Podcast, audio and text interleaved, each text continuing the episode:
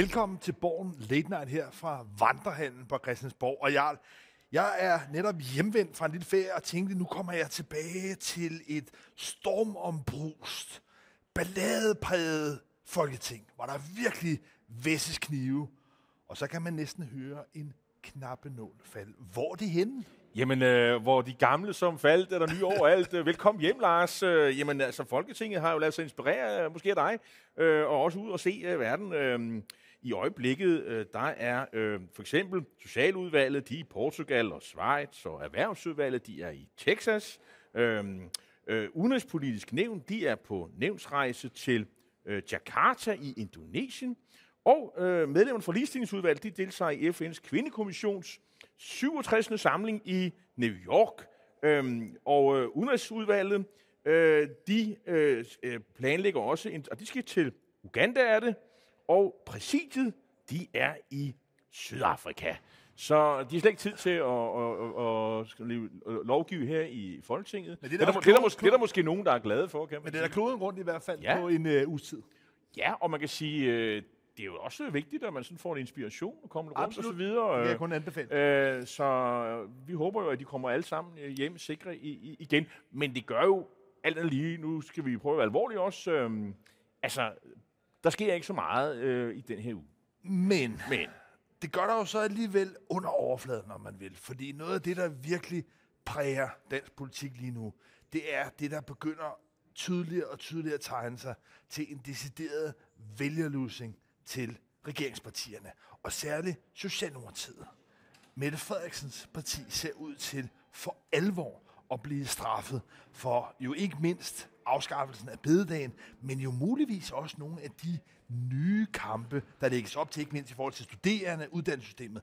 Men lad os lige prøve at tage de her målinger, fordi de begynder altså at pege samme retning, men jo alligevel med en vis spredning. Og det er mærkeligt nok sådan, at partierne i virkeligheden læser nogle forskellige målinger. Hvad er det for nogle målinger, Socialdemokratiet bedst kan lide? Ja, så hvis man øh, læser Gallups måling øh, fra i går, øh, så, så har øh, Socialdemokratiet godt nok tabt 5 procent, øh, men det er jo knap så meget øh, i forhold til, øh, hvis man læser Voxmeter, hvor man jo har tabt 9 øh, procentpoint.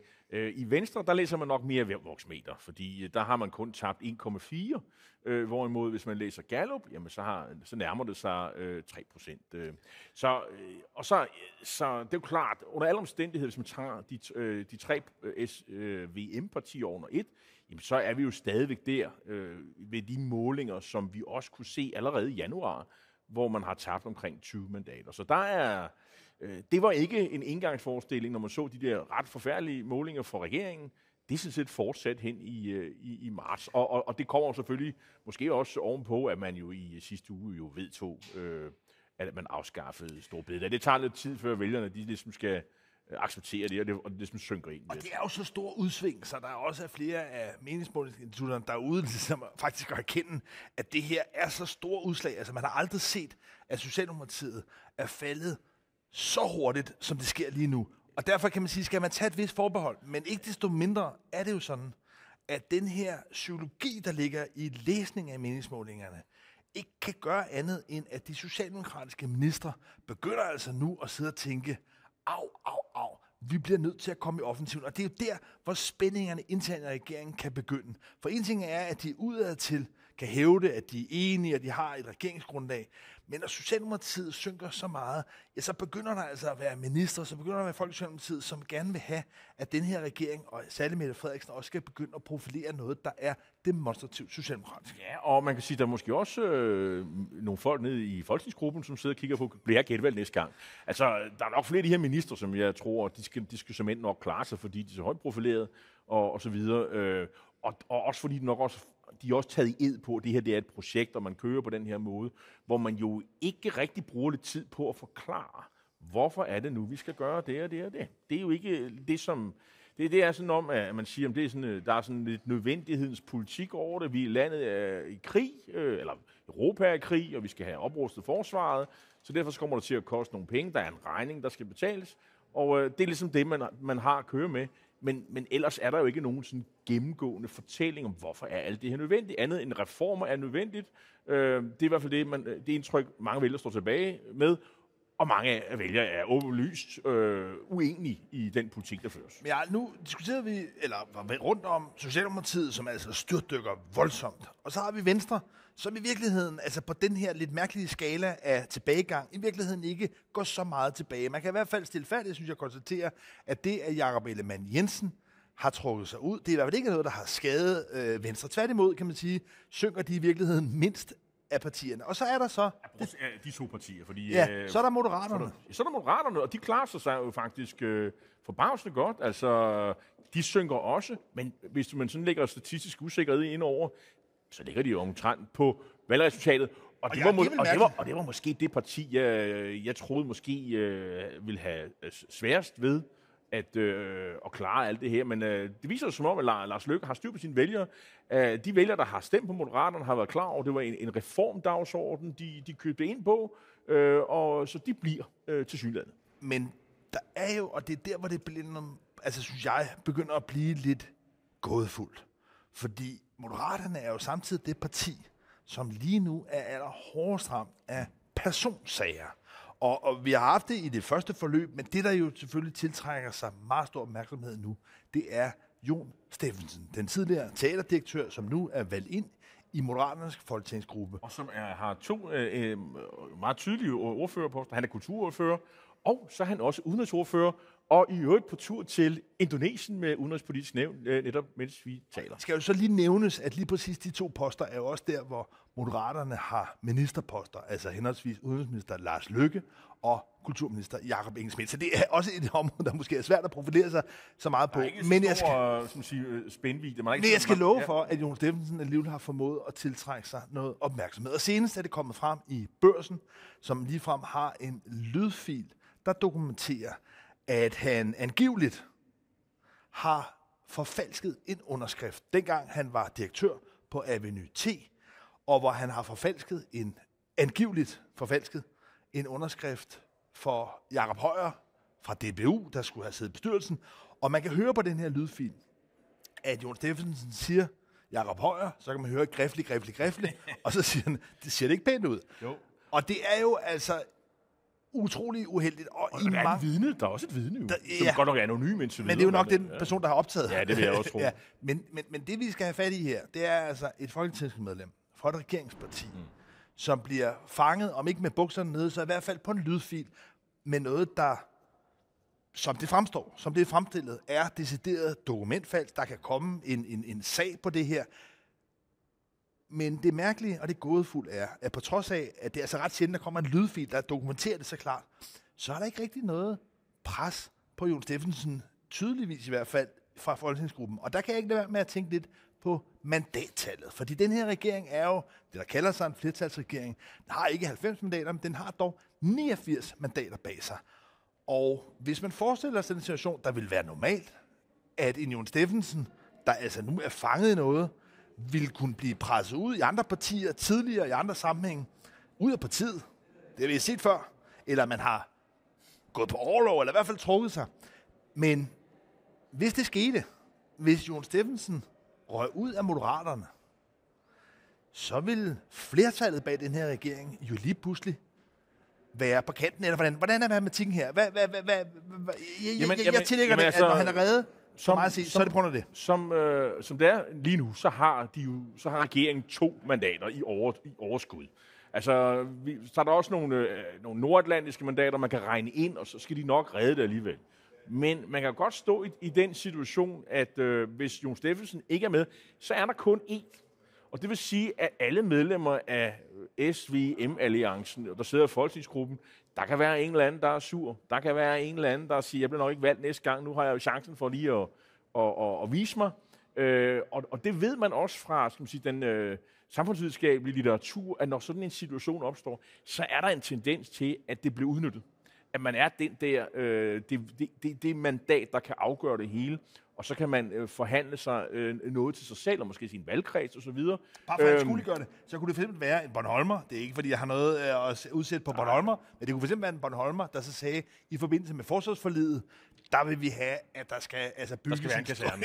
og en, have en flodbase. En, ja, det er selvfølgelig karikeret, men, men det, det er lidt om det. Ikke? Ja. Og, og, og, for, og det, det gør selvfølgelig, det er temmelig ustabilt. Så man kan sige, jeg ser Lars Løkke og Moderaternes øh, håndtering af sagen, som om man sparker dåsen længere ned og siger, det er en civil sag, og det er det jo også, det er jo ikke nogen strafsag det her. Det er en sag, øh, som Jon Steffensen jo faktisk har anlagt mod sin tidligere øh, chef, bestyrelsesformand Henning Dyrmose, der er i parentes er tidligere finansminister for de konservative, nu er vi tilbage i 90'erne. Øh, det vil sige, det er en person, der har en vis troværdighed, også i, også i politik, når han hævder det her. Og ham har Jon Steffensen an, øh, anlagt en injuriesag øh, mod sig, og nu kan man sige, øh, jeg synes, at øh, noget tyder på, at, at Dyrmose, han har måske en god sag med også den her lyd, altså i hvert fald hans advokat, når, når det kommer til, til, til, i retten til sin tid, og det ved vi jo ikke, hvornår er det, sådan en sag, hvornår kommer en jurysager på? Kan der gå et halve? Kan der gå hele år? Det vil sige, at sagen er parkeret her, og så kan der jo ske meget. Så jeg forstår egentlig godt øh, Lykke ved at sige, det er en privat sag, det er en jurasag, det handler ikke om øh, Jon Steffensens øh, øh, politiske virke, men der er jo også noget, der hedder moral, politisk vandet, at de mennesker, vi, vi, vi vælger til Folketinget, det skal være nogen, der i offentlighedens øjne fremstår som øh, retskaffende og ordentlige mennesker osv. Øh, det er jo ikke, nok ikke alle, der har, der har hørt den lydfyld og set de her påstande, som når til den konklusion og det, med hensyn til Jon Steffensen. Jeg, og, det, ja. og man kan sige, medierne er jo også øh, helt vilde og presser ham, og de presser Lykke. Øh, så hvor længe kan det her holde? Jeg vil nødt til at sige, at Jon Steffensen står med en møjsag. Altså en virkelig, virkelig dårlig sag, hvor de ting, han har været ude med, på ingen måde har været med til at dulme det. Så isoleret set, Jo Steffen står med en virkelig dårlig sag. Og oven i det, og det er en afgørende faktor i det her, så er det netop, du siger, at den bestyrelsesformand i Avenue T, altså det teater, han tidligere var direktør for, er Henning Dyrmose som altså både har meget, meget stor troværdighed herinde på Christiansborg, men også har det blandt andet i erhvervspressen i en avis som øh, børsen. Altså han er en meget, meget troværdig kilde. Så på den måde er der altså et, et, et, et pres, der gør, at under normale omstændigheder, en uerfaren politiker som Jon Steffensen, der råder sig ud i det her, der er op imod en gammel hanelefant som en Dyrmose, ville være tvunget til at forlade politik. Men der er det altså, der er det altså den her valgmatematik, der er det det, at det er det afgørende mandat for regeringen, og derfor er der ikke noget politisk ønske om at, at rokke båden. Jeg tror bare, at man vil vinde tid og, øh, og sige, det må, og det, ja, det tror jeg egentlig er meget klogt, men øh, her om ikke så længe, så har Moderaterne jo deres øh, første landsmøde, og, og der er jo Steffensen også en, der skal tale om, øh, og Moderaterne, og ligesom folde hele fortællingen ud og så videre. Og når han er færdig med den tale, så tror jeg, at de spørgsmål, han får fra pressen, det vil være noget, noget helt andet, end det, han står og snakker om. Altså, altså kan vide, om han bliver pillet af, af talerlisten, når de når til Moderaternes landsmøde. Det, men lad os nu se. Øh. Men der bliver faktisk også lavet god gammeldags realpolitik herinde. Selvom at øh, udvalgene er ude, så blev der her i dag indgået et forlig om kriminalforsorgen. Og vi er i en situation i Danmark, hvor man blandt andet, fordi man har skærpet straffene, er en situation, hvor der er flere og flere, der kommer i fængsel længere og længere, og samtidig en situation for mange af de ansatte i kriminalforsorgen, altså fængselsbetjente, hvor de øh, flygter reelt væk fra fængslerne. Så man har simpelthen et mismatch mellem flere og flere indsatte, og dårligere og dårligere muligheder for at rekruttere fængselsbetjente. Og det forsøger man nu at gøre op med ved at smide en stor pose penge på bordet. Ja, og, altså, og også for at bygge nogle, øh, nogle, nogle flere fængsler faktisk, øh, nogle udslusningsfængsler. Øh, og, øh, og, og det her er lidt en gammel sag, fordi øh, tilbage i 2021, nu er vi tilbage i sådan, øh, øh, altså for halvandet år siden, der blev faktisk lavet en aftale med regeringen, øh, den daværende S-regering, SF, øh, øh, de konservative og øh, Dansk Folkeparti, hvor man fandt nogle penge, og man skulle blandt andet, det tror jeg, du kan huske, øh, lave øh, nogle fængselspladser nede i Kosovo, hvor man jo kunne sende nogle af de mennesker med, som man ikke rigtig havde lyst til at være i Danmark, øh, f.eks. udlænding, øh, som øh, havde begået kriminalitet i Danmark, så kunne man sende dem derned. Øh, og, Rwanda light, Ja, det kan du sige. Øh, men, men det er ligesom ikke at komme op og køre endnu. Det håber man, der kommer til at køre nu her i, i år, faktisk. Øh, problemet med, med det her, det koster en 4 øh, milliarder kroner. Øh, og de penge øh, havde man åbenbart fundet ud, blandt andet ved at, at lægge noget, noget, noget skat på, eller noget moms på. Øh, afgift er det faktisk på tv-abonnementer, så alle dem, der sidder og ser Champions League, de kan få lov at betale nogle flere øh, penge til det, for at se det. Øh, men også det her med en kulturmoms. Altså, og man kan sige, hvad har kultur med fængsler at gøre? Jamen det er skidt, det skal jo øh, finansieres. Og øh, kulturmoms, hvad er det for noget? Jamen det er jo sådan noget med... Øh, øh det kan være alt muligt forskelligt, men det regeringen ville have undgået, det var, at for eksempel den udøvende kunstner, en eller anden, der måske øh, spiller lidt musik øh, på et eller andet spillested, skulle han også lægge moms på det, han går og laver. Det, det mente man ikke, at han skulle, men så er der så gået juristeri i det, og der er lidt forskellige vurderinger. Hvad mener EU? For det EU er også ind over det her. Ja. Så det, har, jamen, det, der er det politiske i det her, det er, at fordi der blev skabt usikkerhed om det her, så trak de konservative sig, så trak Dansk Folkeparti sig. Nu er vi tilbage igen. Og, øh, og nu håber man, at EU vil nikke til, at det er altså ikke udøvende kunstner, der skal, der skal betale moms, kulturmoms. Og så, kan, og så kan man få det hele til at passe. Så et kompliceret ting, så er der også en anden ting, som er lidt, lidt bøvlet, fordi Venstre var ikke en del af den her aftale. Øh, Moderaterne, som var jo helt brit nyt parti, de var heller ikke med i en ny aftale.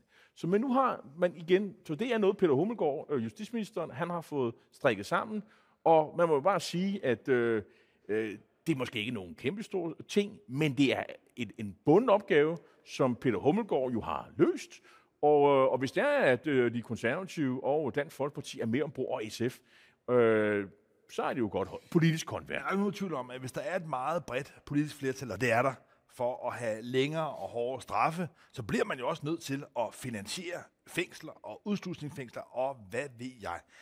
Men koblingen, kan man sige, over til den her kulturmoms og udformningen af det, som som sagt ikke er færdigt, det er altså et noget lidt lurendrejeri, fordi jeg synes, man begynder at fornemme, at det ofte er, at EU bliver trukket lidt ind som en bøgemand, når der er et eller andet, man enten vil eller ikke vil.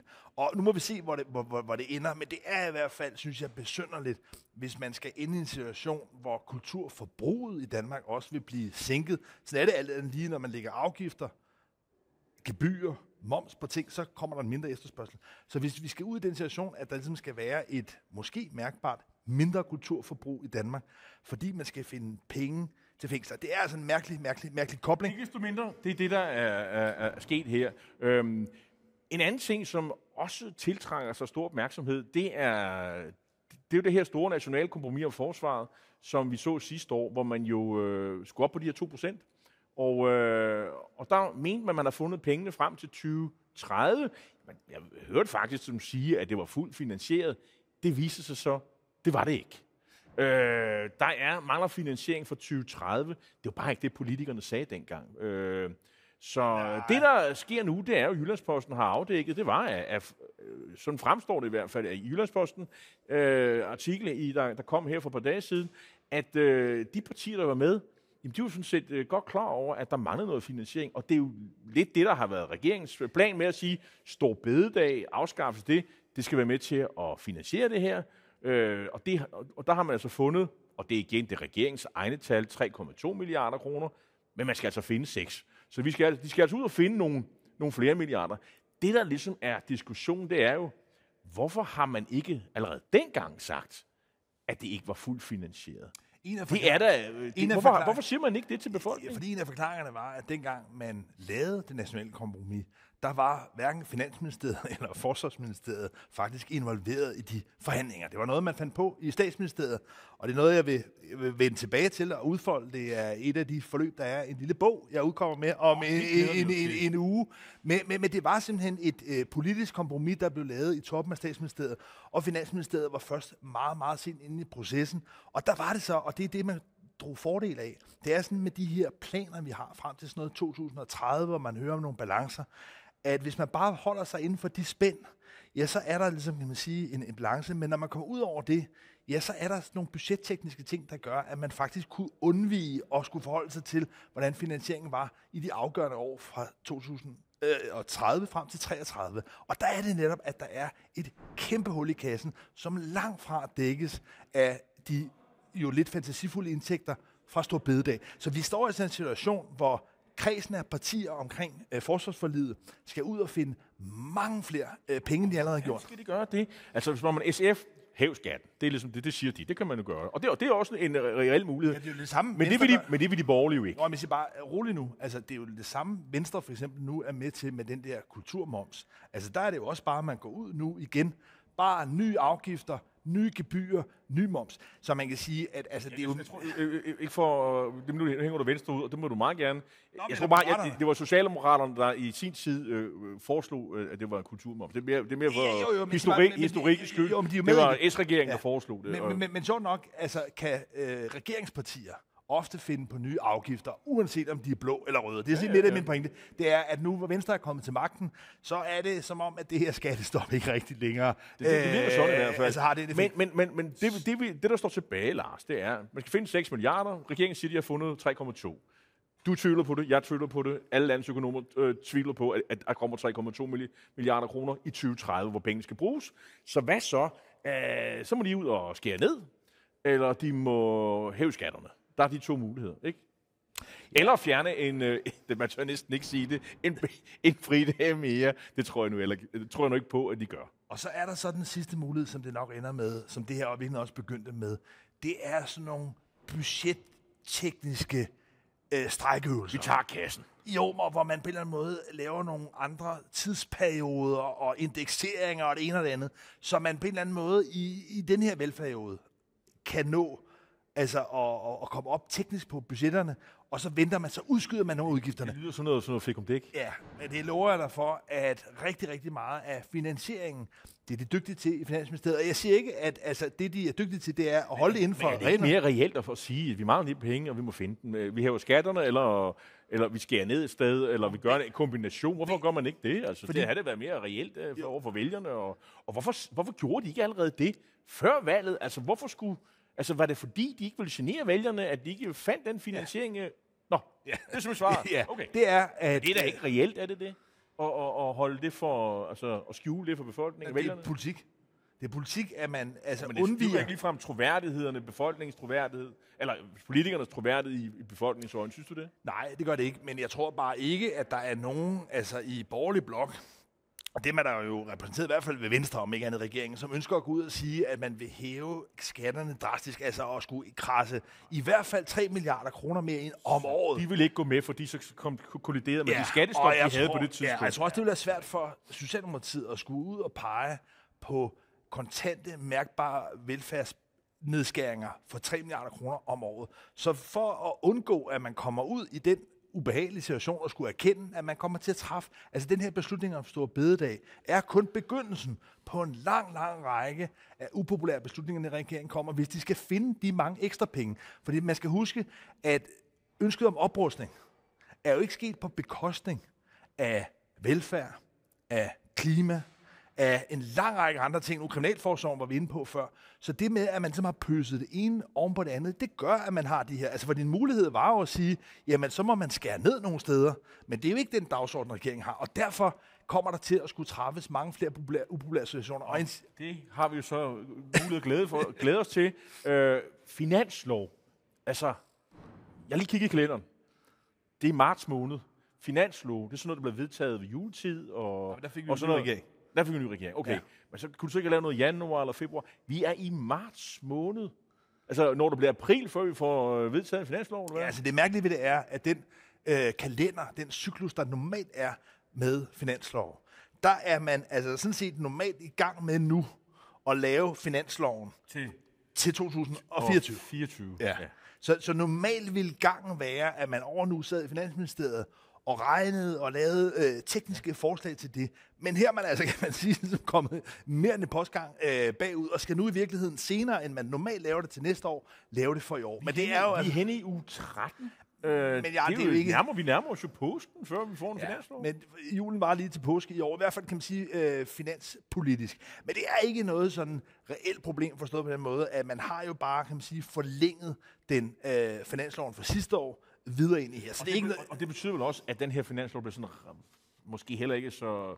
Øh, øh, altså, der, der bliver heller ikke så meget skal man sige, opmærksomhed omkring det, fordi øh, man, øh, altså, det bliver, der bliver ikke så meget forhandlet om, fordi det... Nej, altså man sige, det, det er enig i, det, det vil være den umiddelbare logik at sige, at man vil gemme øh, de store kulørte øh, raketter til det finansårsudspil, der kommer til efteråret eller i august. Men vi er altså ude i den her situation, hvor altså, hestene kan begynde at bides, fordi øh, meningsmålingerne er dårlige. Der kan godt være et pres på, jeg nævnte tidligere for Socialdemokratiet, men også for, Venstre og Moderaterne, til ligesom at markere sig. Og det pres, Ja, det kan gøre sådan en forhandling Ja, lidt der mere har vi jo så set uh, erhvervsministeren og Troels Lund Poulsen, de har givet sådan et, et dobbeltinterview, hvor de siger, at det går egentlig meget godt, og de holder så meget hinanden. Og, Øh, jeg har også indtryk af, at din bog vil fortælle om øh, et, stort, dejligt samarbejde, der er mellem S og V og sådan noget. Det, så det, så det, altså, jeg, jeg tror ikke rigtigt på det der med, at de får kolde fødder og sådan noget. Det, det, vi skal længere hen. Øh.